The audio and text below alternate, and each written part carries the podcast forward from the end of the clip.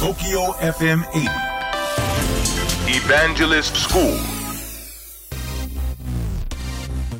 東京 FM エヴァンジェリストスクール4月15日放送分のポッドキャストをお届けしてまいりたいと思います。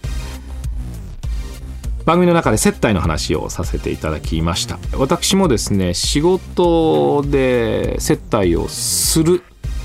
えーあるいは受けるということがあのよくあります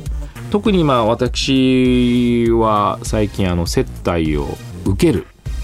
まあ受ける方ですから、えー西脇さんあのお食事ご招待しますよとかね。西脇さんお食事いかがですかということで、えー食事の場所や、まあ、少し楽しい場所にいかがですかというふうにね、えー言われます、えーもちろんこれ悪いことではないのである一定のねコミュニケーションを取るという意味では効果があると思いますしお近づきになれますからいいと思います。ただどうすぎるとそこはコンプライアンスなどなどいろんなことを配慮しなければいけません。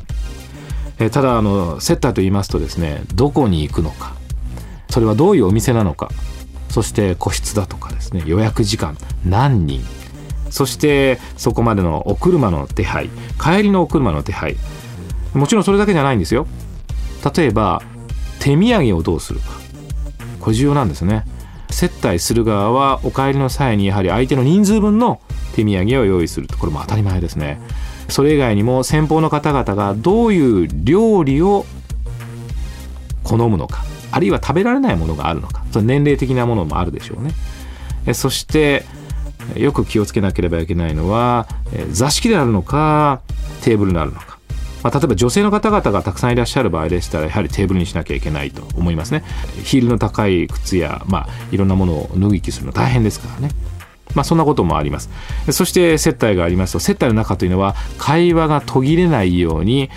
全員が楽しく過ごさなければいけませんからいろいろな話題をまあ、それこそ日経電子版やスマートフォンのさまざまなアプリを使って話題を取り出しながらその時間を過ごさなければいけません。そしてお帰りの際にはまた手配したタクシーでえ手土産を持って帰っていただく、まあ、それを何かスマートフォンの中にえ写真でもいいですしね。何か最近のソーシャルのアプリを使ってもいいです。ちょっと記録をしておくとえその接待も後でねえいろんな形で思い出したり話のネタにしたりですね活用することができるようになっています。だいぶあの IT でですね接待も様変わりしてきたという感じですね。東京 FM エヴァンジェリストスクールは毎週土曜日深夜12時30分から乃木坂46の若月由美さんと一緒にお届けをしております、えー皆さんからの質問にお答えしたり大変楽しくお届けをしております。ぜひオンエアの方も聞いてください。聞いてください。チャンスの女神。スマートフォンにいつのメールスペシャルなニュース。届いた私はすぐに電話をかけて次のチャンス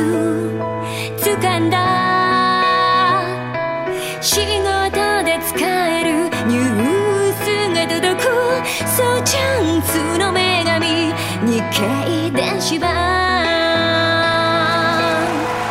ビジネスチャンスを手に入れよう。日本経済新聞電子版。